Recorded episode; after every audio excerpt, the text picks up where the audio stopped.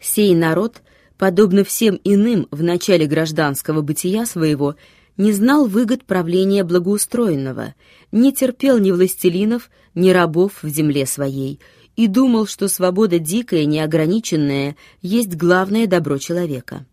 Хозяин господствовал в доме, отец над детьми, муж над женою, брат над сестрами. Всякий строил себе хижину особенную, в некотором отдалении от прочих, чтобы жить спокойнее и безопаснее. Лес, ручей, поле составляли его область, в которую страшились зайти слабые и невооруженные. Каждое семейство было маленькою независимую республикою, но общие древние обычаи служили между ними некоторую гражданскую связью. В случаях важных единоплеменные сходились вместе советоваться о благе народном, уважая приговор старцев, сих живых книг опытности и благоразумия для народов диких. Вместе также, предпринимая воинские походы, избирали вождей, хотя, любя своевольство и боясь всякого принуждения, весьма ограничивали власть их и часто не повиновались им в самих битвах. Совершив общее дело и возвратясь домой, всякий опять считал себя большим и главою в своей хижине. В течение времен сия дикая простота нравов должна была измениться. Славяне, грабя империю, где царствовала роскошь, узнали новые удовольствия и потребности, которые, ограничив их независимость, укрепили между ими связь гражданскую. Они почувствовали более нужды друг в друге, сблизились жилищами и завели селения. Другие, видя в чужих землях грады великолепные и веси цветущие, разлюбили мрачные леса свои, некогда украшаемые для них одною свободою, перешли в греческие владения и согласились зависеть от императоров. Жребий войны и могущество Карла Великого подчинили ему и наследникам его большую часть славян немецких. Но своевольство неукротимое было всегда их характером. Как скоро обстоятельства им благоприятствовали, они свергали с себя иго и жестоко мстили чужеземному властелину за свое временное порабощение. Так что одна вера христианская могла, наконец, смирить их. Многочисленные области славянские всегда имели сообщение одна с другой, и кто говорил их языком, тот во всякой находил друзей и сограждан. Баян, хан Аваров, зная сей тесный союз племен славянских и покорив многие из них в Дакии, в Паннонии, в Богемии, думал, что и самые отдаленные должны служить ему, и для того в 590 году требовал войска от славян бальтийских. Некоторые знаменитые храмы еще более утверждали связь между ими в средних веках. Там сходились они из разных земель вопрошать богов, и жрец, ответствуя устами идола, нередко убеждал их действовать согласно с общую или особенную пользою своего народа. Там оскорбленные чужеземцами славяне приносили свои жалобы единоплеменным, заклиная их быть мстителями Отечества и веры. Там в определенное время собирались чиновники и старейшины для Сейма, на коем благоразумие и справедливость часто уступали дерзости и насилию. Храм города Ретры в Мекленбурге на реке Толензе славился более всех других такими собраниями. Народное правление славян через несколько веков обратилось в аристократическое. Вожди, избираемые общую доверенностью, отличные искусством и мужеством, были первыми властелинами в своем отечестве. Дела славы требовали благодарности от народа. К тому же, будучи ослеплен счастьем героев, он искал в них и разума отменного. Богемцы, еще не имея ни законов общественных, ни судей избранных, в личных распрях своих отдавались на суд знаменитым гражданам, а сия знаменитость основывалась на изведанной храбрости в битвах и на богатстве, ее награде, ибо оно приобреталось тогда войною. Наконец, обыкновение сделалось для одних правом начальствовать, а для иных обязанностью повиноваться. Если сын героя, славного и богатого, имел великие свойства отца, то он еще более утверждал власть своего рода. Сия власть означалась у славян именами боярина, воеводы, князя, пана, жупана, короля или краля и другими.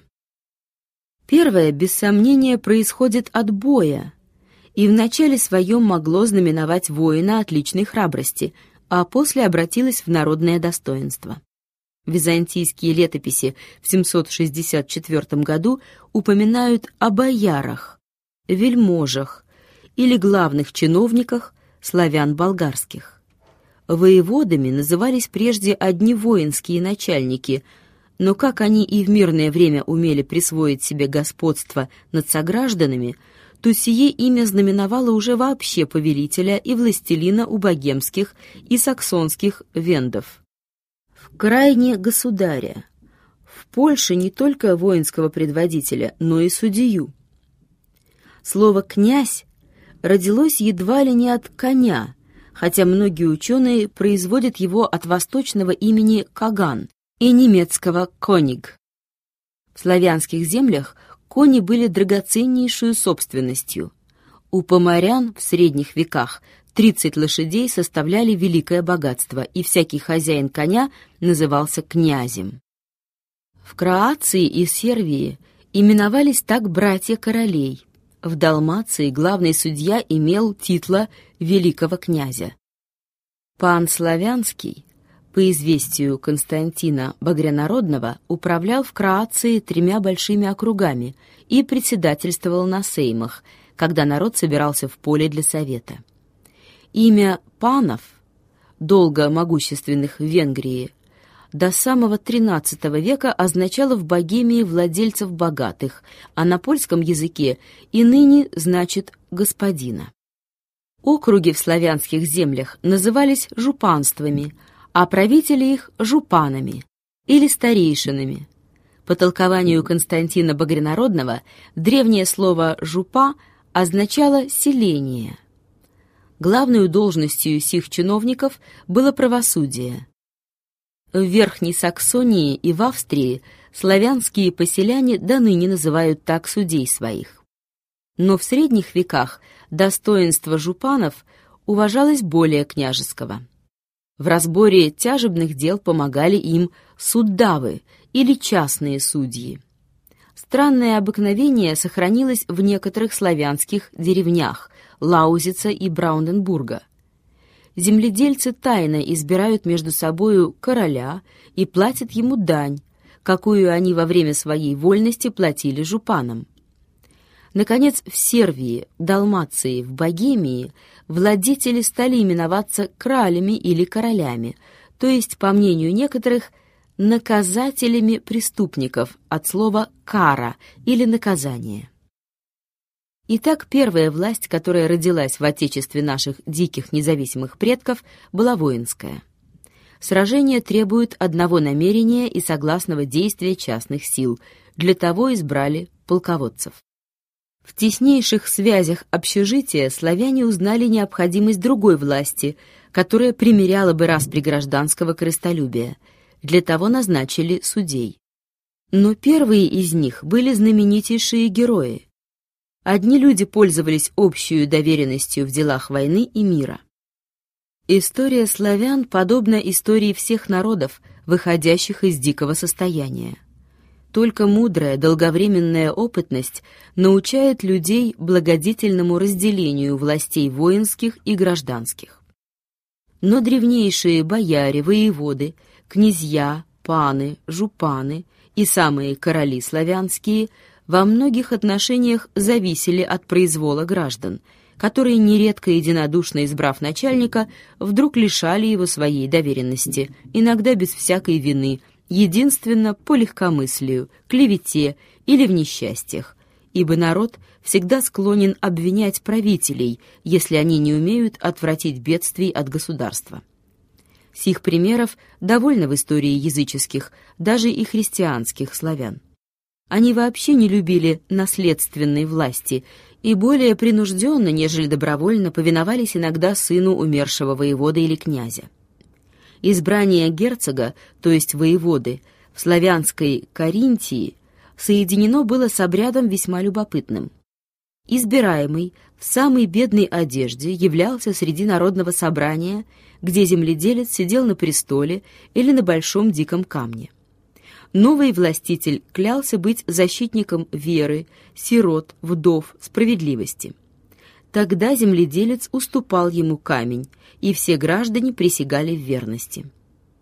Между тем, два рода, знаменитейшие, имели право везде косить хлеб и жечь селения, в знак или в память того, что древние славяне выбрали первого властелина для защиты их от насилия и злодейства. Однако же многие князья, владея счастливо и долгое время, умели сообщать право наследственности детям. В Западной Сервии был пример, что жена князя Доброслава по смерти его правила землею. Государи славянские, достигнув самовластия, подобно другим, ослабляли свое могущество уделами. То есть всякому сыну давали особенную область. Но сии примеры бывали редкие во времена язычества. Князья, по большей части избираемые, думали, что не имеют права располагать судьбой людей, которые только им поддались. Главный начальник или правитель судил народные дела торжественно, в собрании старейшин и часто во мраке леса. Ибо славяне воображали, что бог суда, Прове, живет в тени древних густых дубов. Сии места и домы княжеские были священны. Никто не дерзал войти в них с оружием, и самые преступники могли там безопасно укрываться. Князь, воевода, король был главой ратных сил, но жрецы устами идолов и воля народная предписывали ему войну или мир. При заключении Коева славяне бросали камень в море, клали оружие и золото к ногам идола или, простирая десницу к бывшим неприятелям, вручали им клок волос своих вместе с горстью травы. Народ платил властителям дань, однако ж произвольную. Так славяне в разные века и в разных землях управлялись гражданскую властью. О славянах российских Нестор пишет, что они, как и другие, не знали единовластия, наблюдая закон отцов своих, древние обычаи и предания, о коих еще в VI веке упоминает греческий историк, и которые имели для них силу законов писанных, ибо гражданские общества не могут образоваться без уставов и договоров, основанных на справедливости. Но как сии условия – требуют блюстителей и власти наказывать преступника, то и самые дикие народы избирают посредников между людьми и законом. Хотя летописец наш не говорит о том, но российские славяне, конечно, имели властителей с правами, ограниченными народную пользою и древними обыкновениями вольности. В договоре Олега с греками в 911 году упоминается уже о великих боярах русских. Сие достоинство, знак воинской славы, конечно, не варягами было введено в России, ибо оно есть древнее славянское. Самое имя князя, данное нашими предками Рюрику, не могло быть новым, но без сомнения и прежде означало у них знаменитый сан гражданский или воинский.